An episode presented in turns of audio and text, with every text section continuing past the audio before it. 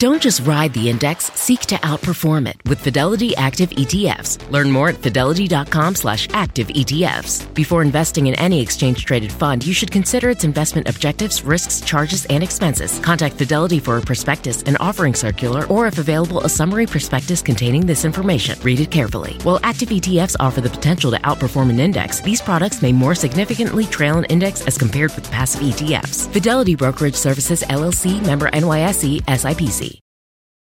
If your go to card is a debit card, Discover thinks it's time you get rewarded too. So check out Discover Cashback Debit, a game changing checking account with cash back on everyday debit card purchases. That's right, cashback isn't just for credit cards anymore. Whether it's a movie date, flea market find, or midday latte, you can start earning cash back. And there are no fees, period. Check out transaction eligibility and terms at discover.com slash cashback debit. Discover Bank member FDIC.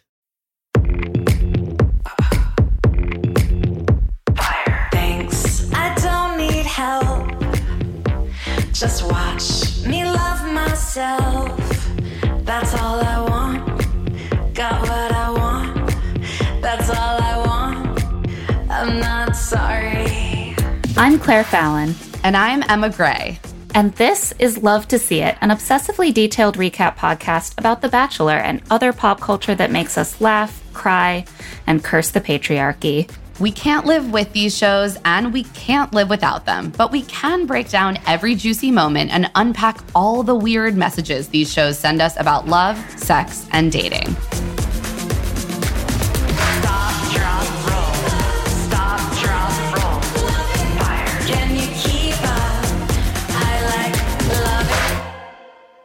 Hello, and welcome to Love to See It with Emma and Claire, a podcast about bro tears and bromance. Right, they're just the two pillars of healthy masculinity emotional vulnerability and deep platonic friendship. This week on The Bachelorette, it was Men Tell All Time, and we were blessed with so much of both of those things. Plus, of course, some really aggressive confrontations, a surprise French kiss, and a gut wrenching, unexpected departure. A lot to dig into, but joining us for this episode is actor and Bachelor parody recapper Kelly Johns. Kelly, it's such an honor to have you on the show. We love a new guest. Thanks for having me. And like I said, I've been listening to you both for years, so it's an honor to be here. This episode was a pretty low key Men Tell All, I would say, in the scheme of things. Thankfully, there was not so much just rampant screaming over each other. Right. It almost felt like they had to fill the time with like Yeah. other stuff. Yeah, they were like, "Can someone please go up there and kiss Connor? Like, we gotta have Oh something." Um, that was epic. uh, but the episode may be like a men tell all entree, but there was a large appetizer of unexpected departure. Uh, we open with Katie walking with Tayshia through the woods and just having a heart to heart about her final four. She's like, I didn't know how deeply I cared for Andrew until I left him with his heart ripped out, you know, bleeding on the pavement. And now I realize that I care for him, but I have to look ahead. And I feel so confident about this final four. She says, you know, I haven't admitted to any of the men yet that I'm in love, although I am falling in love. And she says, I just want to have that to give to my fiance at the end, that I only said that to them. I liked that. I Yeah. thought that was, I feel like most of the leads used to do that. And then recently people have been kind of saying it to more than one person. And I found it interesting that Tayshia basically like encouraged her to say it to more than one I know. person. Didn't you feel like she was sort of like putting on her producer hat and she was like, I'm laying the groundwork to stir the future shit. Katie, just do it. Just tell everyone you love them. yeah. Well, it's interesting because because what Tayshia is basically saying is you should bait the guys into commitment yes. by telling them that you're probably going to pick that. Like by giving them reason to believe that they're the one, they're going to feel comfortable enough to show their soft romantic underbelly to you and that's when you can strike, you know? And Tayshia, I think, feels like this worked out for her, right? She and Zac, she says, didn't have the strongest relationship early on. Then she met his family. It changed everything. But she seems to kind of be saying, like, you need to do what you can to make this each relationship into the strongest it could be, um, instead of just like leaning on the strongest one and protecting it until the end, which I think is another strategy leads sometimes use. I just, this made me very nervous for Katie's future. I was like, some shit is going to go very wrong. This is such strong foreshadowing. I was like, we So would not strong. be seeing this if it were not for what's about to happen. Because Tayshia's like, don't leave anything unsaid that might get a guy to be all in with you. And what do we see next? we see Michael come in. Well, we see him FaceTiming his son. And I think we all cried. Oh my I- goodness. Kelly, do, do you have a do you have a Michael impression that you'd like to share? Oh gosh, I feel like I can't even touch on that because it's so heartbreaking. You know? Yeah. Like I try to only make fun of things that are are just goofy and like when really serious things come up, I just don't touch them. And this is like the most heartbreaking thing we've ever seen and especially, you know, the line with his kid saying, "I think daddy just doesn't want to see me anymore." I mean, we all just die. And then when he hugs, when Michael gets up and hugs the crew member, that just got me too. Cause it's like, this is so much bigger than a show. Like, even the production crew is feeling for him and is there for him. That was just like sob central. I mean, yeah. I have difficulty even talking about it. It's so sad. Um, and it's intercut with Katie saying, you know, I, I'm nervous to be Michael's parents because I really want their approval as like basically a future mother for their grandkid. And I would be an instant mom if I end up with Michael. I'm excited by that. Like she's really confident about their future. And meanwhile, Michael is FaceTiming with his his son James, who is four years old. And he's saying, you know, I miss you, daddy. And Michael's saying, I miss you too. When we go get home, we'll go on vacation for a whole week and we'll spend lots of time together. And James is like, Well, why aren't you here now? And Michael tells him it's a work trip. And James says, I have an idea. Maybe daddy left because he don't want to see me. And you see Michael kind of prevent himself from crying in that moment. He says, What? That's crazy. I can't even imagine what he was feeling in that moment. Like the amount of time before he would theoretically see his son again if he kept going through the process and be able to actually be with his son. And meanwhile, his son is starting to like construct, as kids do, like a narrative of how he's to blame for his father's absence after everything that James has already gone through. It's just so, so upsetting. And like, I personally, like, we're trying to wean my son a little bit right now. And when I hear him like banging on the door in the morning, being like, and he can say this now, booby, booby, booby. um, it's very difficult for me to not immediately go to him. You're like, he needs something from me. I have to go. And Michael, like, oh, it's so sad. It- he's clearly struggling to hold it together through the phone call so that he doesn't upset James anymore. Um, and then he kind of loses it. It also just made me think about what a tough position the single parents always kind of are in on the show. Like he even says, you know, I'm I feel really guilty, I feel selfish, like I've, you know, he's he's basically like for I prioritized myself and my own desire to like learn how to put myself out there again and I'm harming my son by prioritizing my own happiness. And that's that is like so gut wrenching and I think probably something that single parents face in general trying to sort of rebuild. I would imagine especially after going through a, a loss of a partner um, in the way Mhm. that Michael did. It was just Yeah. as you said Kelly, like- you can't even make fun of it. It's like No. just Yeah. it's so devastating. We did want you to try, but we really Yeah. respect. we were that you- trying to that you bait you into it, but fine. You're very kind. so Michael goes to see Katie and she opens the door really in a quite different emotional register. She's very giddy to see him. She's like bubbly. And Michael is like Dead face in in a state of trauma at this point. Um, she does uh, pick up on that pretty quickly as they sit down, and he sits down and says, "Like, this is such an important week. I had a really good feeling about going through this with you, and I was right. We've had this incredible time together, but something happened, um, which is that my son asked me why I didn't want to see him anymore. Oh no, I'm crying. Oh no. Oh, like, no. This is going to be a difficult episode for us to get through.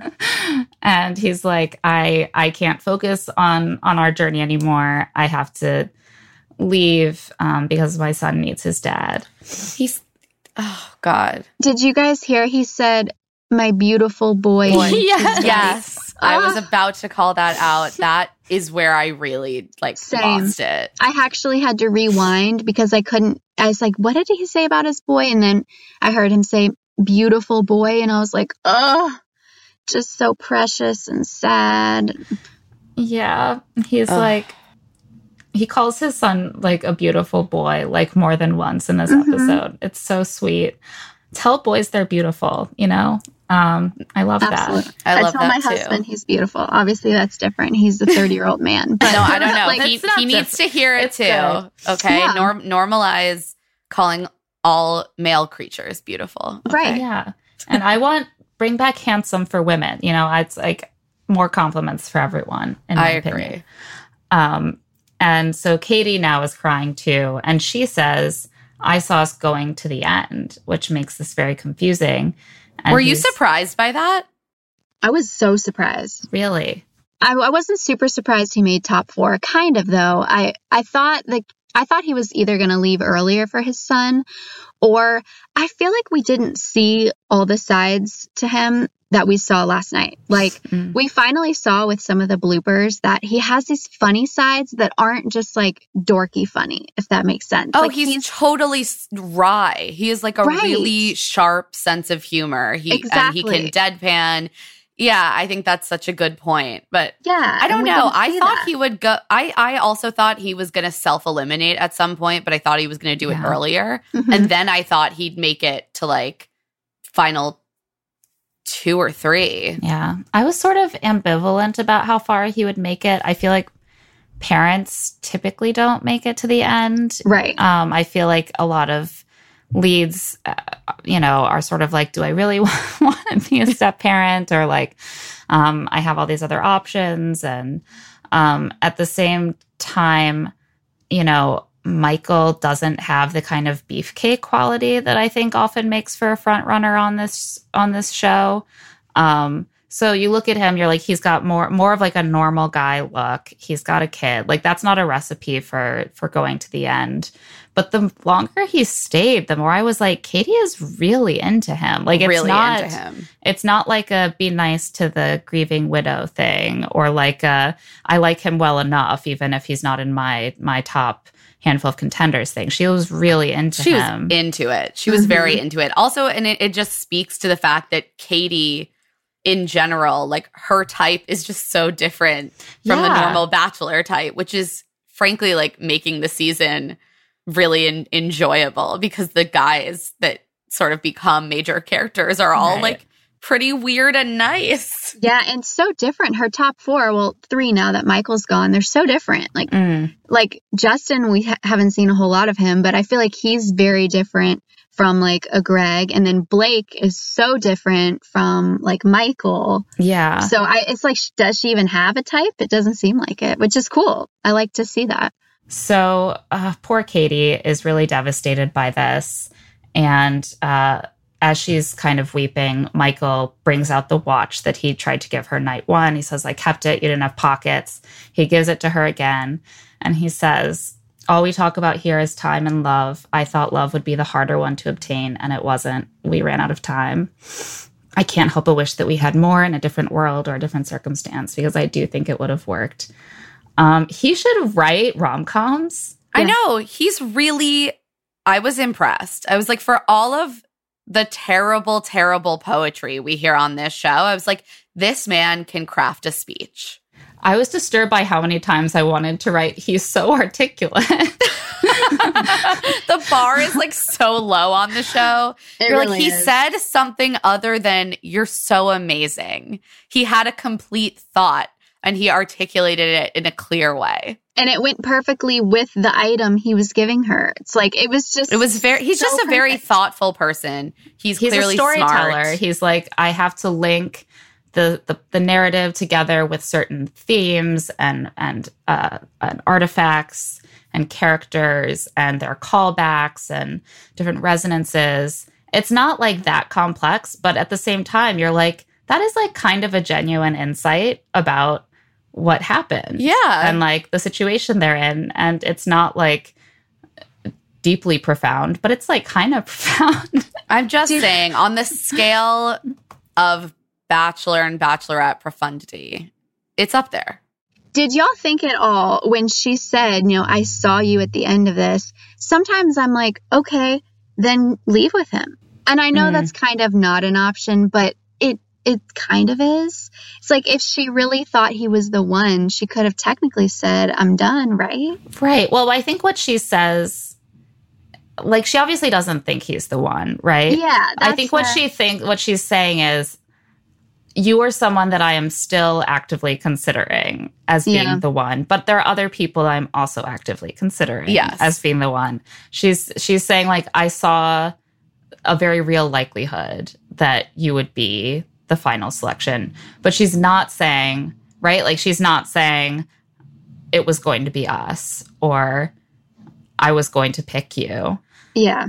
So then I she's mean, da- she's down right. to like, is it is it is it inaccurate to say I saw you at the end when what she's saying now is, but I'm I, I'm choosing to continue pursuing these three other alternatives. Right. That's where I think it it's confusing for him. Maybe was Mhm. the wording sh- she used of like, "I saw you and I at the end of this," and she later says, "I saw a life with James, and I wanted that life." It seemed like very concrete in her head, Mm. and then and then later when he said he would still give it a shot with her, and then basically she's like, "Well, no," like that just felt weird.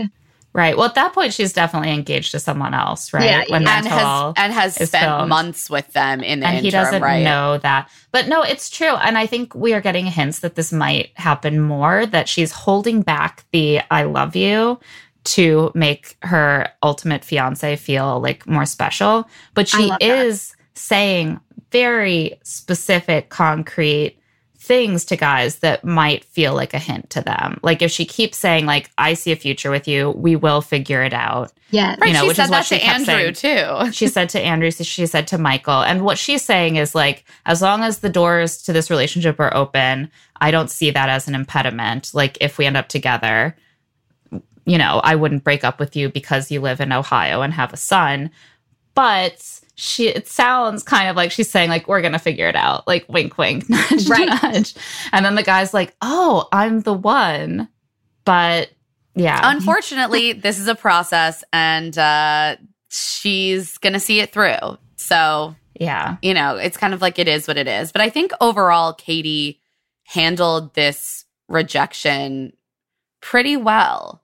Like she sort of gathers herself and she says, You know, I get it. You're a good dad. And as much as I want to be selfish and I want to beg you to stay, I know it's not an option. I support you going home to James. Like, yeah. I mean, what else can you say? what else I- can you say? She said the right thing. He t- says, You taught me how to love again. I, I just wept through this and I rewatched some of it to prepare for this. And I wept that time. I wept when it was shown at the beginning of his hot seat appearance on Men Tell All. Many tears were shed in this household over Michael. They embrace, they kiss, she walks him out. And she says, Yeah, I knew what our life would have been, and it was the life I wanted. Um, his decision is the best for his family, but in this moment, it fucking hurts. In this moment, I'm mad and sad. It's very possible that my person just left. I appreciated that she acknowledged that she was sad and angry because I think that there is like such a pressure to sort of perform perfectly in these breakups and be so generous. And we've seen like so much generosity from the men who, when they are rejected by Katie. But like in reality, like you're, you're gonna be upset and you're gonna be pissed if you really care about someone. Like, it sucks to have someone that you thought could be a potential partner be like, I have to tap out. And even if you understand the reasons that's happening, I think it's like very human to be angry and sad about it. Yeah, I like that she said that she was mad because you're like, oh, well, don't be mad. You know, it's his son. But I think she just pissed at like the situation. Like, Right. this sucks. It sucks that this guy is so amazing and like it had to happen Yeah. this way. And She's sending James nasty DMs right now. She's like, That's what we're saying, definitely. Ruined everything. um, so that's goodbye to Michael. And you know, in one at one moment or another in this, I I found myself thinking like, was he kind of hoping that she would be like, stay because I'm gonna choose you and then we'll be a family and like you know, it'll be worth it for James and for you. And I know it'll be hard. I also thought it could have gone that direction. Um, but if you're not sure that you're going to pick him at that point, you have to let him go. You can't be like, no, stay, leave your son to grow alienated from you. Um, and so no one really has much choice in this scenario. And we head on to Men Tell All. But before we get into that, I think it's time to take a quick break. Can you keep up? I like Nuuly is a subscription clothing rental service that's all about helping you have fun and get creative with your style. There's dressy stuff, trendy going out clothes, casual tops, and premium jeans. I mean, you name it, and Nuuly has it. For just $98 a month, you get your choice of any six styles each month, access to thousands of styles from more than 400 brands with inclusive sizing. Fast, free shipping and returns, and professional cleaning in Nuuly's state of the art laundering facility are also included. plus the option to buy what you love. I love Nuuly so much. I actually have bought several items that I found through Nuuly, and they are staples in my wardrobe. Most recently, I've been looking for the perfect pair of jeans, which is a constant quest because my body is always changing and also jean styles are always changing. I was trying out this month the AGOLDE pinch waist jeans, which are sort of legendary for how flattering they are. And it was exciting to get to try them out without sending 200 of my dollars away. Nuuly is a great value at $98 a month for any six styles. But right now, you can get $20 off your first month of Nuuly when you sign up with the code LTSI20. Just go to N-U-U-L-Y dot com. That's Nuuly with two U's and enter the code LTSI20 and sign up to get $20 off your first month.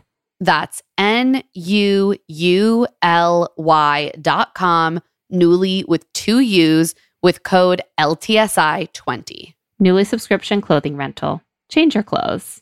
So it's been a few years now, but I still look back on my time planning my wedding so fondly. I mean, I was so excited to get married to my partner and to plan a big party that really reflected who we are and our friend groups and our families. And it was also very complicated and there were lots of moving parts.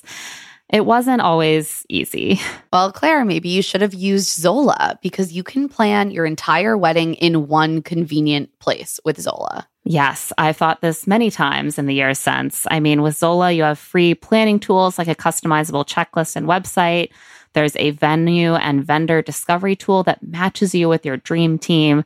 I mean, everything on Zola is just designed to make your wedding journey as easy as possible. And with invites that are super fun to create and a wedding registry packed with gifts that you actually want, Zola takes you from save the date right to think so much without breaking a sweat. When I was planning my wedding, honestly, it was just so hard to keep track of every component of the planning process. It would have been so much easier in retrospect and let me enjoy the really fun parts of planning a wedding more if I just had everything centralized. And that is exactly what Zola makes so easy. I mean, that is like the number one advice I would give anyone planning a wedding today. Start planning at Zola.com. That's Z O L A dot com. One in five Americans have learn a new language on their bucket list. As they should. Learning a language is so important. So if that's you, make 2024 the year you finally check it off the list with Babbel, the science-backed learning language app that actually works. Babbel's quick 10-minute lessons are designed by over 150 language experts to help you start speaking a new language in as little as 3 weeks, which is kind of wild. One study found that using Babbel for 15 hours is equivalent to a full semester at college, aka so so many days of waking up for an 8:30 class that I maybe didn't need to do at all. Plus, all of Babbel's 14 language courses are backed by their 20-day money-back guarantee.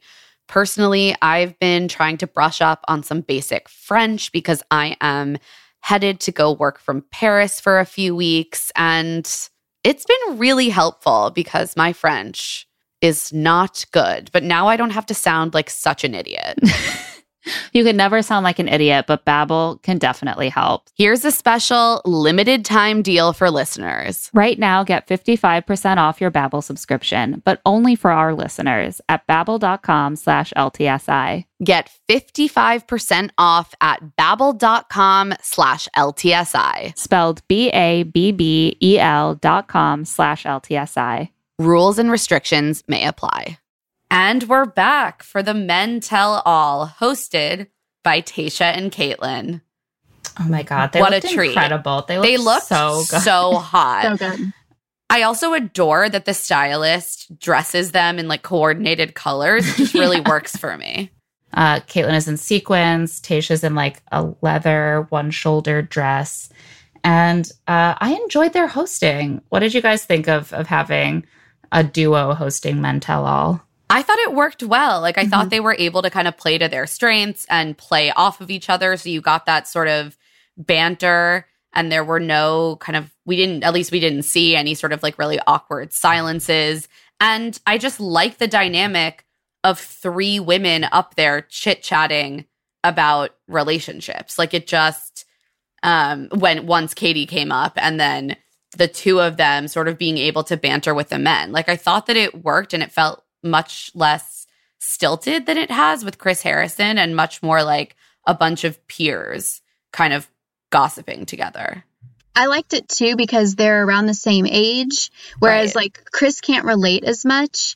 And although, you know, he was there for so many years and he knew all the vibes of the show, but like Tayshia and Kaitlyn actually having gone through it themselves and then again being kind of the same age as everyone around them, it just felt more natural and like Yeah. easygoing conversations.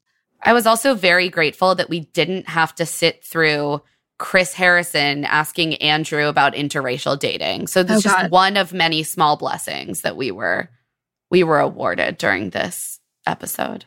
Yeah, there were several points during the hot seat talks where I was like, I'm really glad that this was not Chris Harrison. they uh they introduced the dudes. Uh, and joke about how much they love man tears. And I was like, have they been listening to the podcast? they are trying to take our places, I think. It's Actually, so rude. They're announcing Um, themselves as rivals. I'm just saying, we have been pushing the pro man tears agenda for many years. Yeah. I'm, I'm So. really proud of us. Like, We've made it mainstream.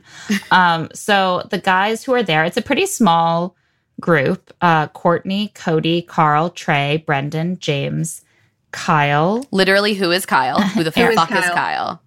Aaron, Connor B, Hunter, Andrew S, and Michael.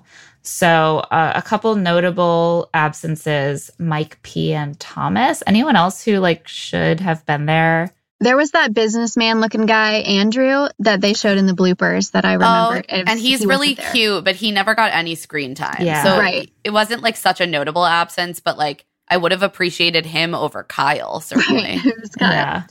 Um, how are the guys looking? What did you guys think? Uh, I a couple notable changes. Michael now has a, a very neat little beard. Extremely into it. I Love thought he looked hot.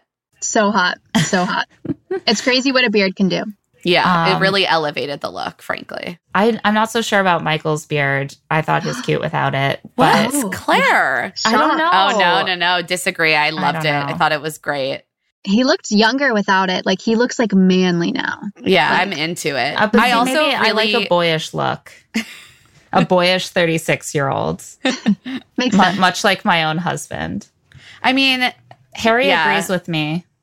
Okay. Well, great for you, okay? Great for the two of you. I love to every now and then win his win his allyship in these Yeah. arguments. Harry's just trying to push his own recently shaved beard.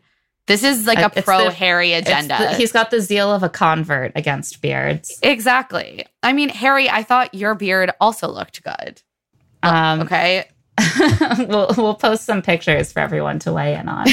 um, I also wanted to note that Hunter Hunter has combed down his sort of hair spikes, which is the kind of change that always makes me wonder like did you get some feedback based He on absolutely got some feedback about his hair. like because people kept like people even on the show all the comments about like him being like a squirrel or a gremlin i wonder if there was some reference to his hair situation I was worried that okay, I feel that he may have gone a little too far in the other direction. Like it It was was a little too down. like helmet hair. Yes, yes. It's like just do it normal. Just do it like swoop to the side. Moderate Yeah. volume. Right. Some volume, but who wants it down? It was like almost flat on the forehead. Yeah, it was flattened to the forehead. My was, first thought was that like his hair just has like a very stiff springy texture and like it's it doesn't naturally lie down so he had to really i don't know i i, I need more answers on how this came to be I thought um, the best outfit was probably Trey. Like he just has Mhm. consistently good style, and he he's the only one who stood up. out they all looked Yeah. pretty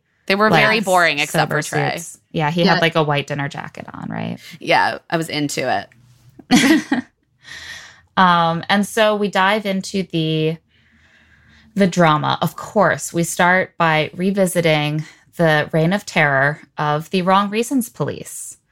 You know, a whole cascading saga of investigations and arrests and you know interrogations. But we start with Aaron. Why don't you like Cody? What happened to make you not like Cody? Remember this? This was night one drama. Mhm. I know. I mean, it- they really just banded together to kick out so many men. It was, it was dizzying to revisit all of it. But I felt that Aaron, yet again, did not make his case very well. He was like, Cody did one social media post that I found offensive because he said he was gonna be famous in six months. I was like, that's the entirety of your body of evidence. Like, you've had months to prepare. And your only argument was that he made a quote reckless social media Reckless. post. I loved that that word to describe it. Like it was like, you know, like anyone could do it. You just got to be a little bit more careful about it. You know what I mean? like he just like swerved off the road into this this Instagram post about being famous in 6 months. Also, when they showed the flashback and Cody's like, well, no one would know that we know each other if you just keep your mouth shut. But like, also, why is it such a huge deal if they do know each other? Why and why don't we ever talk about like Aaron kind of being like one of the villains of the season? He's just always pissed at everyone. It's really surprising to me that he hasn't become more of a villain and I think Yeah. it's maybe because the show didn't very very explicitly frame him as one and there are ways that they could do that by centering his behavior more and using music cues and showing other guys questioning his tactics more um, in in the moments but They didn't. I'm surprised that more viewers aren't like Aaron is acting like really unhinged. Like Yeah. it's Aaron's a suspicious that he's always shit that he's always trying to get someone kicked out. It's Exactly. suspicious. I'm sorry. It is. I agree. But all the other men seem to really like Aaron, which frankly is probably what helps him most. Yeah. Yeah, that's um, true. Carl, though, is there to take a stand against the witch hunts Oh my god. of this house. I could not stand that they started invoking witch hunt and fake news oh my in this God. conversation. I was like, every can we not? thing can Brendan we said not? was fake news. At one point, he said he was saying to Carl, like, "Well, you know what? You're fake news, and that's fake news, and everything you say is just fake news. You ask you, you someone asks you a question, it's fake news." And I was like, Brendan, you can't just say fake news 17 times in lieu of anything more specific. like I thought like Trump is no longer in office. We we don't have to invoke his language. Can We we, stop? Can we stop? It's so dated. It's like doesn't mean anything anymore. But yeah, Carl is at this point trying to, you know, f- create a little bit of a brotherhood between him and Cody so that he's got some some sort of ally in this. He's looking around and he's like, uh, Yeah. he's my only option. He's like, look at what happened to Cody. Like everything just became a witch hunt in the house. Whenever you guys got a chance, it was like, oh, who is it? Cody? Let's all go after Cody. Brendan, you don't even know Cody. You're just jumping on the bandwagon, which is kind of true. Yeah. Um, but then Aaron starts being like, so you're wrong already, bro. You're wrong already. It was just me and Cody, to the two of us. No one was Bro. ganging up on Come him, on, bro. bro. Then they end up litigating the Carl situation. Of course, Carl has invited this, but it was inevitable. And uh, Brendan says, you know, you weren't like just ganged up on. I heard you say that you were going to drop a bomb on all the guys, and then you did by talking to Katie. You knew that, you know, your time in the house was up, and so you just ruined the night for everyone. And Carl's like, okay, so I had the conversation with her. I let her know I didn't think Cody was the only one there for the wrong reasons. So much for that alliance.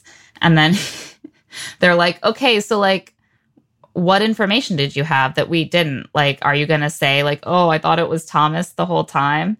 And Carl says, of course I fucking thought it was Thomas. I don't believe him. I don't No. believe, I don't believe that he thought it was anyone. He didn't think it was anyone. He was shit stirring. It was very clear. He, he said nothing specific, and then he like said it was like possibly five men. Like it Right. didn't make any sense. Yeah. And that's when Trey calls him out. He's like, You just said, of course, it was Thomas, but then you said it was multiple men. Which one is it? Like, you make no sense. Right. Carl like has no Carl's good like, answer I'm for waiting to see if any other wrong reasons men are are revealed publicly before I speak further on this. Carl is just like, You know what, Brendan? You know what? And then he pauses and he's just like, Shut the fuck up. oh, like, okay, good one. Zing. Like, yeah, he he and Brendan have have a lot of back and forth. I will say, Carl, he responded to my video of me making fun of him. And um, so I was like, okay. And he was so nice and complimentary. And so, you know, I, I do, I have some bias. I don't hate Carl. I think he's he has nice a sense from- of humor, is what you're saying. Yes, he can he take does. some ribbing on himself. That's a Yes. good. That is a good quality. And how Yeah. much of it do y'all think is like, like Hunter said later, is this situation sometimes just makes people do really stupid things and isn't necessarily an indicator of them being a bad person, but like they just get caught up in the cameras and the producers and like do some really stupid shit like Carl. So what do y'all think? Do you think it's just he just was being dumb? I mean, I think that's probably part of it. Like everyone is always sort of pushed to indulge perhaps their their uh worse instincts. And yet Carl is just I'm sorry, he's like obnoxious. Yeah. And Yeah. even in the middle of the men tell all, I was so scared. I felt like he was on the verge of involving the audience in like a motivational speech. He was like, I'm gonna stand up. He's like, hey, I can't with the motivation. I made mistakes. Don't we all? Don't you make mistakes? Yeah. Say it with me. Don't we all make mistakes? Here's what he reminded me of in that moment though is when I was in like 7th grade I joined the the middle school basketball team and I loved practice. You know, we would do practice jump shots and layups and like dribble drills and stuff. And then we get to the game and I would go into the game and every time I tried to take a nice jump shot, someone would just like block it, you know, or I'd be trying to like dribble and someone would steal the ball. How dare And I was like, how am I supposed to do my cool dribbles and jump shots with people trying to stop me? And here's the thing Carl's trying to give a motivational speech on stage with like 11 other men who just want him to shut the fuck up. so he's standing up and he's like, Don't we all make mistakes? And they're like, Shut up, Carl. Sit down, Carl. Why are you standing up, Carl? And so his efforts were were fruitless. And Emma, I'm sure you appreciated them all in that moment as they arose as one to block his motivational shot, as it were. I mean, look, It's like you can't give a motivational speech if everyone there is just trying to shout you down. There's they are not here. Yeah, exactly. That's sort of key. So I want to mention something that Trey says in the course of this conversation, which is that people say, and this starts to come up as the conversation is naturally shifting towards Thomas, which is that people have been saying, and I'm certainly guilty of this, that every guy on the show thinks about being the bachelor. And he says, it's dead ass not true. All I thought about was getting one rose to try to show a great woman I could be the right guy for her. Thinking about being the bachelor night one is nuts. Now, I have a few thoughts about this. First of all, being if you do want to be the bachelor, Trey is saying all the right things. that is exactly what you should say if you are thinking very hard about being the bachelor. Secondly, I think it's true probably that several guys go on the show not even thinking about it because it seems so distant. But I think definitely more than Thomas had thought about it as something that might happen that would be cool. Like, right. Come on, I, I don't think that the point people are trying to make is that like every person consciously goes into the show with like the thought that their ultimate goal is to be the bachelor, but like that everyone is collectively aware that the path to being the lead includes going on a season and Right. everyone is aware that that could be an ultimate outcome even if it's not even something that the person actively desires like they and Yeah. their question to Thomas wasn't do you want to be the bachelor and that's the number one reason you came on Katie's season the question was has that thought ever crossed your mind and he said yes it has crossed my mind like that is not a crazy thing to admit Right. Nothing he said was ever insane. Like I didn't. He kind of made me cringe a lot with the shit he'd say to like Katie, not a like fan not a fan at all. And I think he was totally just like taking things out of a book on how to be romantic and trying to swoon Katie. But like when when they asked him that, his answer was 100% like I would say that if I were a contestant on The Bachelor. Yeah, the, there is a possibility that I don't fall in love with the guy and I become the bachelorette one day. to say that it's nuts to have that thought in your head to me doesn't track because becoming the next lead is almost as likely actually maybe more likely than ending Yeah. up in a happy long-term committed relationship with the lead of the season you're going on. So you're saying that you're going in with one outcome front of mind your only goal and you think it's not only possible but probable. And then the other outcome possibly even more likely um you would never think about because it's so like who could think of such a thing? It's so out of the realm of possibility. Like that's just not how human logic works. Like you know it's an, a possible outcome. Of course you've thought about it. It makes me crazy that this became such a central plot line. It's too much breaking of the fourth wall in this season. Like all Mhm. of the what are the men really thinking about why they went on the show? It's just like it's not real. Tayshia then brings up that James and Hunter had some beef. She says, James, you called Hunter Thomas 2.0. And Hunter helps out by saying, actually, he said Thomas 1.5. He's like, don't like- forget the burn on my height. Yeah, I was like, Hunter, this is like really a self own. Like, why are you why are you doing this? Like just setting him up to insult you publicly again. Yeah. And James explains this as saying, yes, uh, Hunter is Thomas 1.5, has half the size, twice the asshole. That's not even a good No. it's not even a good insult. As we sir. all know, when version 1.5 comes out, it's smaller, but has more asshole. and it's true with phones, and it's also true. Yeah, with look, that's that's what I look for in my iOS updates. So it is what it is. Yeah. And he says, well, you know, at least Thomas was honest, which I thought the whole point was that he wasn't honest. Yeah. Uh, they don't make any sense. they don't make sense. They're like, remember when Thomas lied about how he had been telling Katie he was falling in love with her? The lying was really the bad part, except that he wasn't lying, not like Hunter, who lied. They're claiming that Hunter lied about saying he w- wasn't in love with her and then telling he's her he's in love with her. But as he points out, especially in the bachelor world, there's a huge difference between falling in love and being in love. And and was it Shea who asked Hunter, one of the drag queens, either Shea Couleé or Monét X Change, um, asked him, Are you in love with Katie? And he said, I don't think that I can say that right now. And then later said, I'm falling in love. Perfectly acceptable. Yeah. The Absolutely. guys- the I agree. Still freaking out about it. Why do they care As so like much? guys, just own that you got this one wrong. It is in the rule book of the Bachelorette that these are very different stages you can of feeling. tell, and this this is the thing more than anything that shows that Hunter is a student of the show and that the other men are just jocks that they recruited to put on TV. That they're all like, oh, falling in love and being in love is the same thing. And Hunter's like, I'm sorry, have you watched a single season of this show? Like, they're different categories of feeling. I feel sad for you if you don't know about that.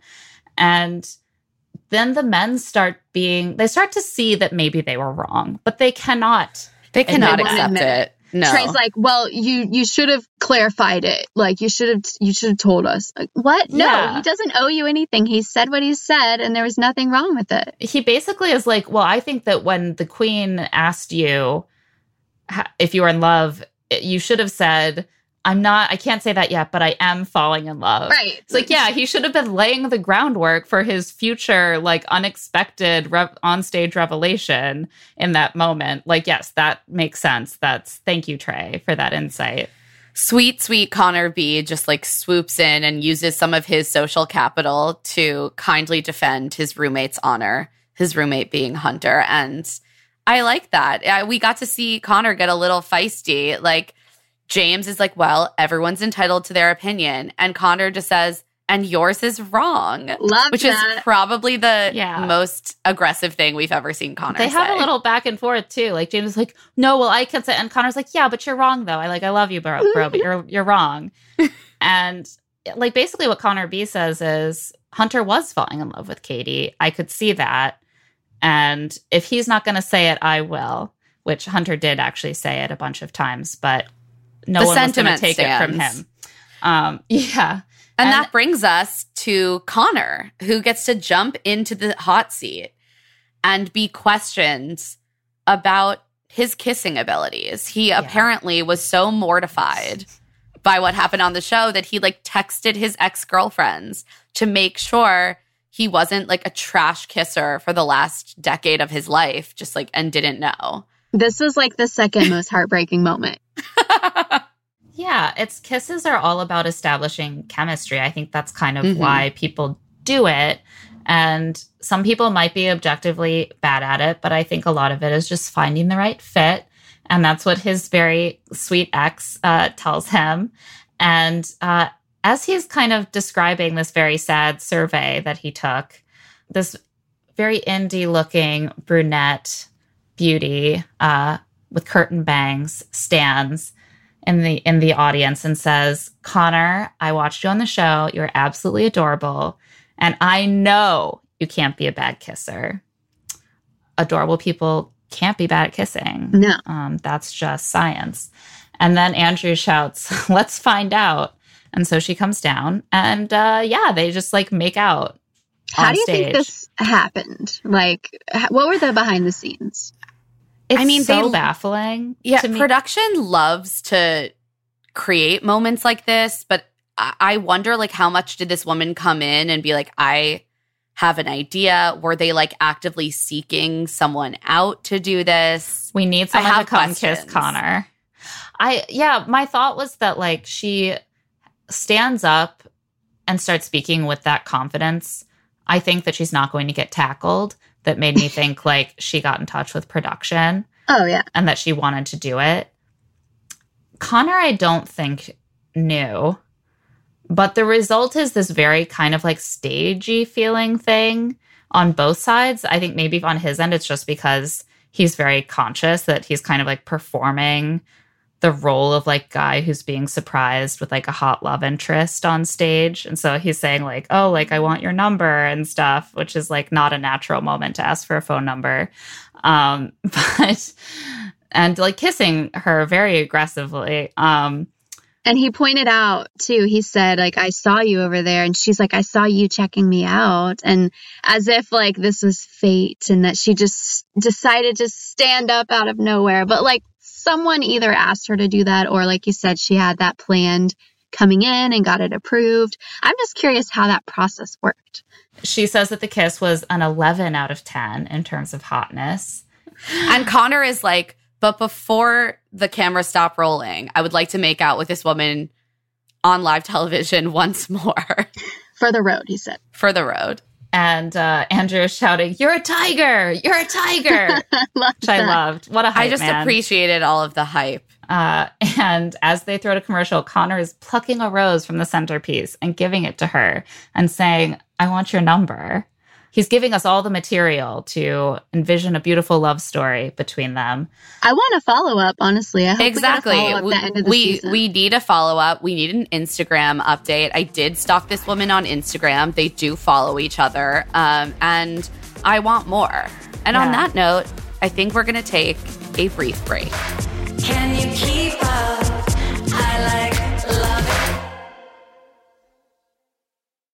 I am someone who is perpetually facing the issue of my closet is messy and full, and yet I feel like I have nothing to wear. Mhm. But Quince has been an absolute game changer for my style. Same. If I really need a new luxury basic, I know where I'm going to find one that is going to fit the bill, work for a lot of different occasions and styles. And I'm also going to stay on budget, which is a huge plus. They have items like 100% Mongolian cashmere sweaters for just $50, organic cotton sweaters, washable silk tops, and timeless 14 karat gold jewelry. The best part is that all Quince items are priced 50 to 80% less than similar brands. And by partnering directly with top factories, Quince cuts out the cost of the middleman and passing uh, and passes the savings on to us. Quince only works with factories that use safe, ethical, and responsible manufacturing practices and premium fabrics and finishes. I love Quince for their wardrobe basics. Like I have a really amazing leather blazer from Quince, but I also have gotten really into like their luggage and travel accessories. I just purchased an incredible like neoprene weekender bag and it is such high quality. The color is beautiful and I spent about half as much as I would have spent on a very similar product from a fancier brand name. Indulge in affordable luxury. Go to quince.com slash LTSI for free shipping on your order and 365 day returns. That's Q-U-I-N-C-E dot com slash LTSI to get free shipping and 365 day returns. Quince.com slash LTSI. If you're a wine lover, here's a little secret. There is a personalized wine club that has amazing wines and exclusive perks. It's called First Leaf. As a First Leaf member, you get to discover new wines you're guaranteed to enjoy. To start, you just answer a few questions on their website about what flavors you like, how often you drink wine, and if you prefer red, white, or rosé. As always, I love a quiz. and based on the answers that you give, First Leaf curates a really amazing selection of wines just for you. Later, when you rate those wines, your wine selection gets even more tailored. Choose when the wine is delivered and how often to get new assortments of wine. If you want wine pairing advice or to talk about the wines in your box, you can always speak with one of their First Leaf experts. As someone who loves wine but really doesn't know much about why I like certain bottles and what it goes with, this is such an incredible way to get to know your own taste in wine better. I know. I totally agree. I got to try the Chenin Blanc from South Africa that is part of First Leaf's premium wines collection. And it was so good. And it was not something that I would have necessarily picked out myself. A quiz and good wine. I mean, everyone's winning here. Join the club today and discover new wines you'll love with First Leaf. Go to tryfirstleaf.com slash LTSI to get your first box. That's T-R-Y firstleaf.com slash LTSI. Tryfirstleaf.com slash LTSI. And it's time for Michael's hot seat. I wrote in my notes as just a personal thought that I really don't think anyone on this show has ever been as great as Michael of a human. Like he's just he's so great. Yeah. I could I would also love to see him as the bachelor Yes. for that reason. Makes it makes me suspicious. There's gotta be something wrong. yeah, with him. I know, but from what we've seen, I'm like uh, no one I know. no one I guess that is always the problem. Every time we're like, this person seems great. It's like three months later, everyone's like, old tweets. fuck you. He's horrible. but I was happy that Michael seemed like very, he was like, this was really difficult and really sad, but I grew from this and I stand by my decision. He also points out that he still feels the same way about Katie. And that's when Kaitlyn asks, Well, if she gave you another shot, would you? And he said, 100%. If love exists, it'll find a way. I And mean, then- man, Yeah. You know, this is just Sorry, setting him bud. up for like a brutal another does not exist. rejection. Yeah, no, that that was tough. I normally that's an opportunity for for people to say like, "Oh, you know, it was really hard, but I've moved I've moved ahead and I'm going to be okay." And kind of like forward looking. And he is very much still like, "That door's wide open." Like, I haven't gone anywhere and it made me think about how hard it is to date as as a widowed parent and how mu- how hard it is probably to pour that much time into building a new relationship and then to have to like it's not like you're like a single like carefree person who has a lot of time to spend on the apps or like enjoying single life or moving forward. Like that sunk cost is like really hard to let go of um when time is at such a premium. Oh poor michael. Um but then we get a fun little interlude of the men trying to trash talk during an exercise on the bash ball date. I think we have a clip of this, which was actually one of my favorite moments in the history of The Bachelor. Trey, you suck at dancing. You're an awful dancer. Your backbone's made of jello. Your eyes are uh, uh, blue like a urinal cake. Where'd you get that shirt? The shirt store? You look like a human is anamorphing into a leprechaun, got stuck in the middle, dog. I don't know which one's more fake, your love for Katie or your smile. the most endearing thing in the world is how bad these men are at trash talking. Like I, think I, it's 'cause truly they love, love it. each other. They love I each know. other so much. It's cute. It's just a bunch of soft boys, and that's what I like to see. There's something sort of funny about it though, because it's like either it's that or it's them all just like viciously like a pack of jackals like converging on one wounded deer and being like you know like you gotta get out of this house you're a fake you're a phony and so like half the time you're like oh these soft True. sweet boys they can't even make like in a joking game they can't even make a real burn on each other and at other moments it's just like genuinely kind of like seemingly Vicious. unprovoked viciousness like you're like this viciousness is not merited um so it's just like sometimes it feels like in these moments I love because I just I feel like this is like a scene from like a Michael Schur so show or something. It's just like very tender comedy. and then other scenes are more like Succession. This was random though. Did y'all feel like it was super random that they just showed this clip? I was like, oh, I guess they just have like nothing left from the actual men tell all. They're just gonna throw in some clips from this date that was a month ago. But okay, it was funny. It was entertaining, but random.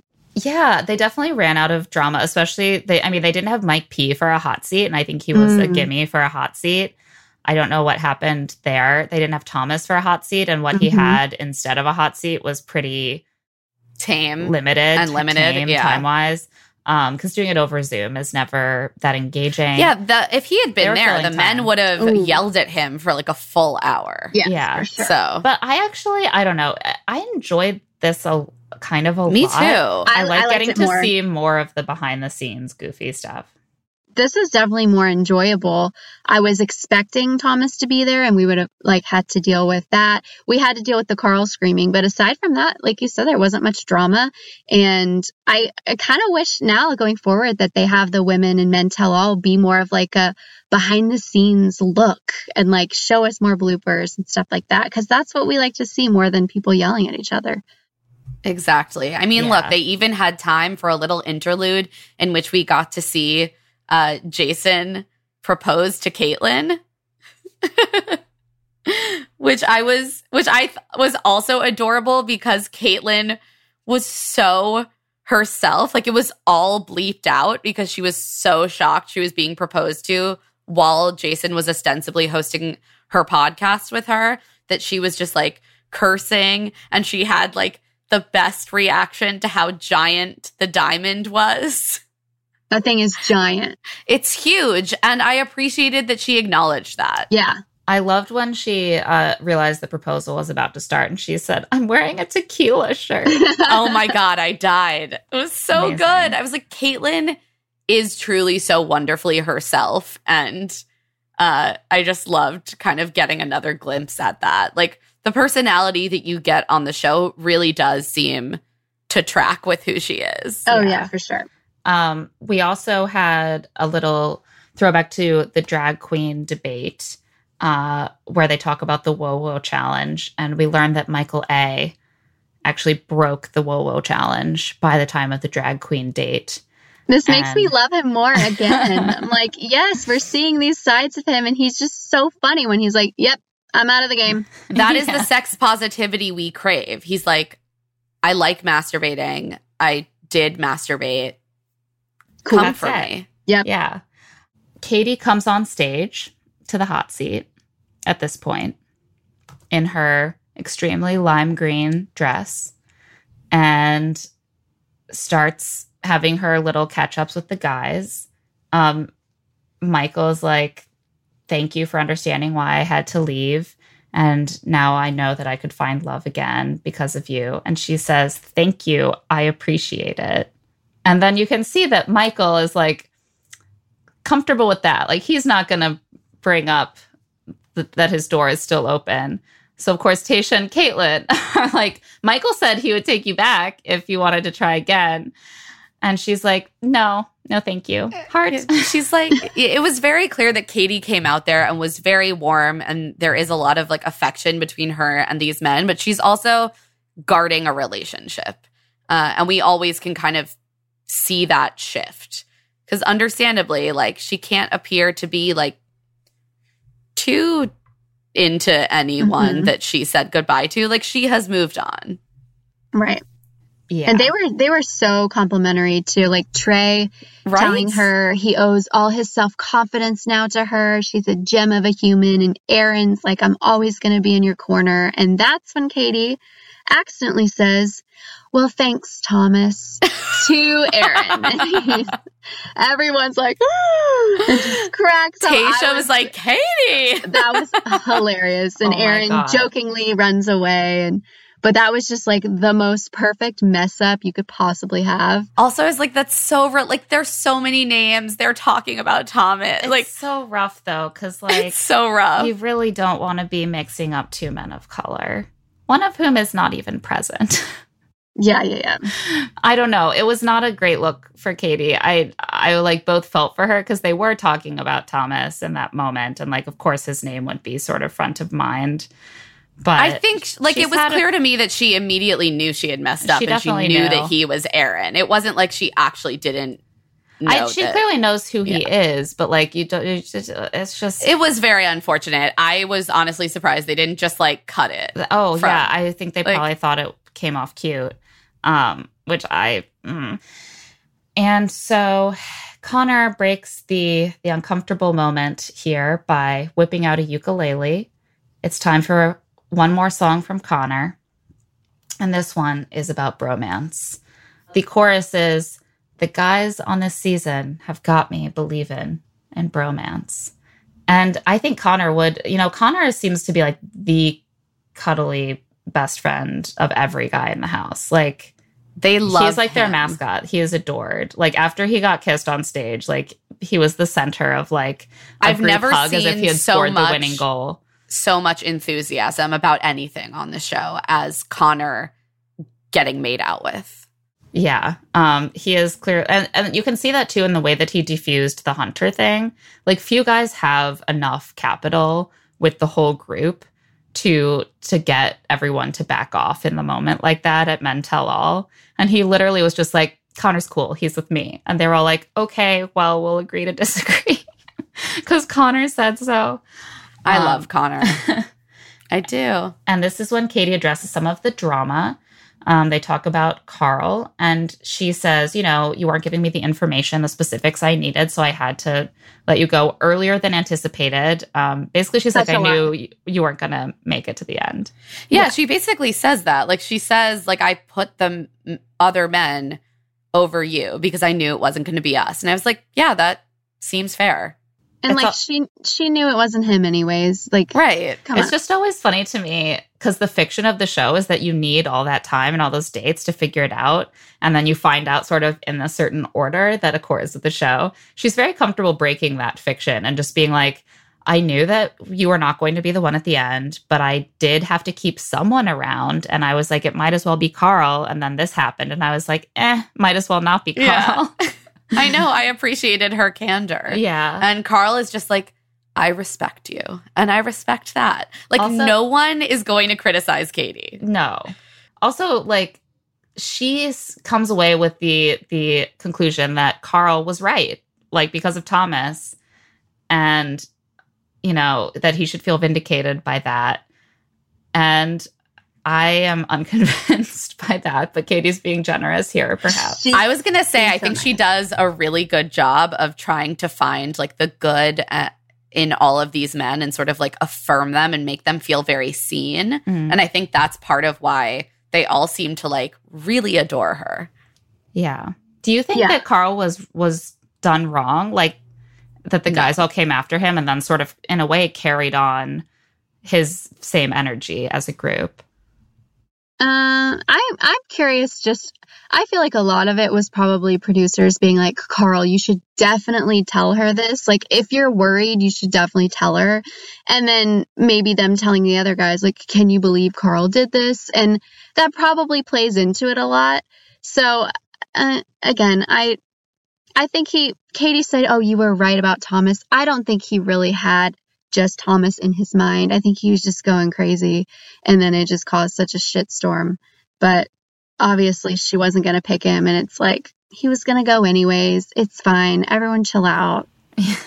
And in a way, he was playing like the really long game because he had to know there was. I mean, surely just mathematically, there's someone else here who isn't that into Katie. I just have to wait, and eventually, I'll be vindicated long after I've been sent home. Kaitlyn then introduces Thomas, who is on video chat for a very brief I mean, version Thomas- of a, a catch up. Really got off easy here. Can we just say he looked really hot? I think Thomas is really attractive. He's, oh, he's- so hot. He is hot, but and this isn't his fault, but he has like a certain resemblance to Josh Murray, who Yeah. I am Interesting. Repulsed by. That's And so yeah. I struggle because I'm like, Thomas is definitely a better person than Josh and also hotter. But like the resemblance just makes me like squicked out. Yeah, I was comparing him to Josh Murray like a few weeks ago when the the huge thing with Thomas on the episode happened. But now I I feel bad for comparing him to Josh because besides the physical looks, I don't think Oh no, no, compar- no personality. I want to be very exactly. clear. I don't I, I think Josh, I actually met him. We went to the same college. He's older than me, but he came into town with Andi years ago, and I met them. Then I read her book, and like everything started making sense. Um, Yeah, and then he sucks. That he dude came sucks. after me on Twitter last year. Yeah, so during one of the debates, he you probably know was like a big Trumper and Mhm. he was tweeting like oh i wish this moderator like wasn't so biased and i'm like so i responded a ton of people responded but i couldn't keep my mouth shut and i was like are we watching the same thing because the moderator is just doing their job and trump just like won't shut up like going over his time i said it like really nicely and you know educated seeming and he just like freaked out and was calling me a troll and like yeah he like sent multiple responses and i just can't with that That tracks. I mean, it's easy mean, to that really forget, tracks. and I I do often. I think because I have the memory of a goldfish. How just how toxic and aggro bachelorette casting used to be, Mhm. and I do think it's actually changed a lot. Like, not that there Oh, aren't yeah. sometimes exceptions, but I remember having some very unpleasant altercations on social and and seeing some No, really it's unpleasant very altercations different. unfold. it is different Well, I think that that's exactly why, even when these men are sort of like being vicious to one another, it's still so much tamer and less Yeah. aggressive than it used to be. That I like it, it that that shift feels palpable. Yeah, it's so much more just like, well, you know what, bro? Like, you don't really care for Katie the way that I do. I have a Right, more it's not soft like and I'm gonna stand her. up and punch you in the face and Yeah. then make like physical threats about cutting your limbs off, like Chad. Like, it, you, like it used to be real dark, yeah, Yeah, chad so- is still scary Yeah, I, terrifying. I do think that Thomas was kind of done wrong on the show. So me too I think that there was some balancing of the scales by going easier on him True. in the the hot seat. Like he was gone so hard at on the show by the time of his exit that I think that like it would be difficult for me to stomach them coming in and being like, "And you're a Fuck monster." you. Like he maybe kind of was not that genuine. There isn't firm evidence. And also, who really cares? Lots of people aren't that genuine on the show and they don't get humiliated the way he was. And Katie actually ends up apologizing for the way she sent him home. Then we get some bloopers and we get Katie being like, hey, I have no regrets. My journey was awesome. Mhm. And that's sort of where we end Her outside of. Did you guys get the sense of excitement though? She seemed very, and I know she can't give things away, but like, I feel like usually the lead is like, yeah, I'm so happy now. And she was just like, yep, I have no regrets and everything turned out great. And I don't know, it seemed, I was like, I'm confused. Is she with someone? Is she single and she's just happy still being single? I'm looking forward to finding out, but I see what I definitely see what you're saying, Kelly. And I think you're right. I don't really know quite how to read that because it could be have so many causes of why she her body language would be a certain way in that moment. But I do think it happens sometimes with bachelorettes. And I know I remember thinking that Andi's behavior was really like at Mental and after the final rose was very muted in a certain Mhm. way. And I think sometimes it can come from a, f- a desire to like protect the relationship yeah. um that you know just like keeping things in more. That's sort of how I read it, that it was some sort of like trepidation about how exhausting it's going to be to relive the last few episodes. Because we've seen these clips teased over and over again that have not come up yet of her slamming doors, saying, Book my ticket, I'm out, like, book my ticket home. She's in the bathroom sobbing, like, Greg is slamming doors. I mean, clearly something very big is going to happen still. And so I wondered if she was just like, let's just get to the end. But I'm not exactly excited to go through the whole thing again. we'll just have to wait and see I, it looks like it's going to be fan uh, hometowns next week and then the finale Yep. so Yeah. certainly her guys Something's have going already awry been be- winnowed down but yeah something's clearly going awry Hopefully Um, it's hopefully it's next week we get to see. And then maybe everything will clear up for the finale. a bit like a bit like the the clouds Like a storm. parting Kelly, that is very optimistic. I'm going to guess that they are going to start whatever thing happens in one episode and then drag mm, it yeah. all the way out till midway through the next My favorite thing is when they do half of a fight and then they have to begin the next episode with a flashback to like the whole fight from last episode. And then they're like, and now here's the rest of the fight. that That's is what they're gonna 100% what's happening. Yeah. Yeah. I want to watch as much fight as possible.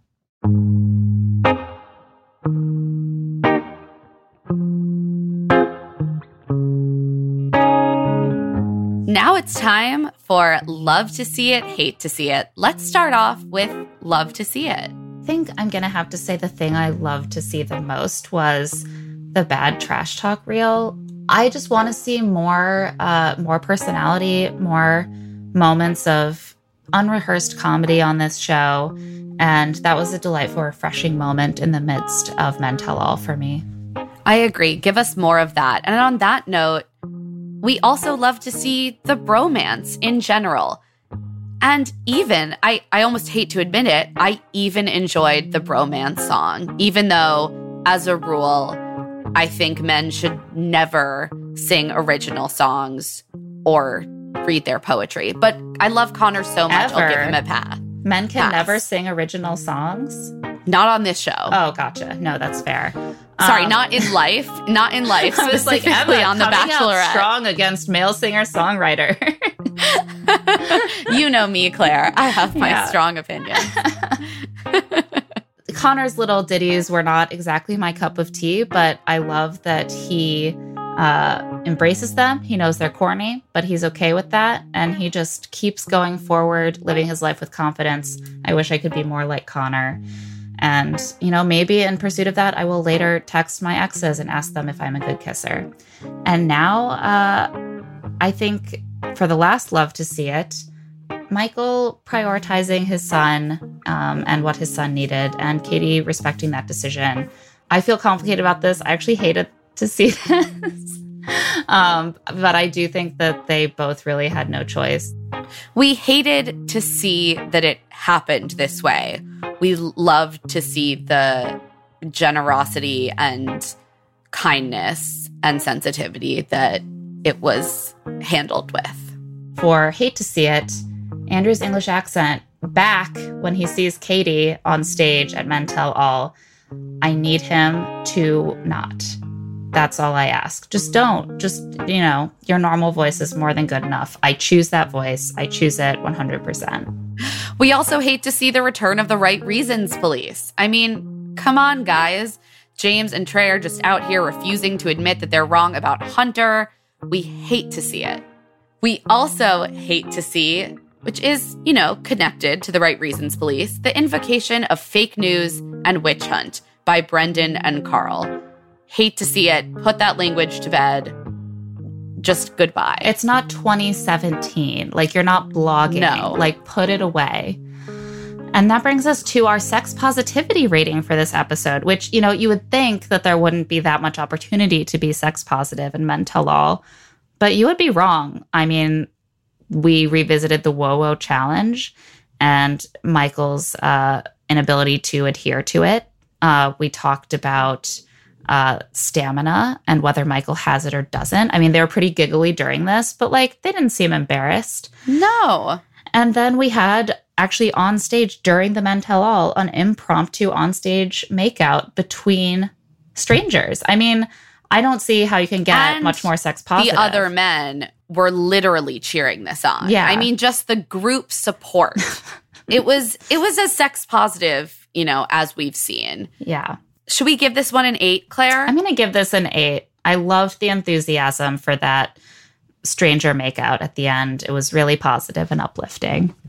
that is the energy we hope you know that we can just ride into the rest of the season and on that note that's it for love to see it with emma and claire thanks to our guest kelly johns follow her on twitter at kelly m johns and on instagram at kel johns Love to See It is produced by us, Claire Fallon and Emma Gray, and Stitcher. This episode was edited by Harry Huggins. Our theme music is by Tamar Haviv, and our art is by Celine Chang. Josephine Martirana is our executive producer. if you like the show please rate us five stars and leave a review and more importantly tell all your friends who used to listen to us as here to make friends help us get the word out about our new name If you want to get in touch, you can email us at claireandemmapod at gmail.com with your questions and voice memos. We might even feature you in an upcoming mailbag. You can also find us on Twitter at Love to See It Pod and on Instagram at Claire and Emma Pod. I'm on Twitter and Instagram at Emma Lady Rose. And I'm at Claire E. Fallon. We'll be back next week for Katie's Hometowns. Can you keep up? I like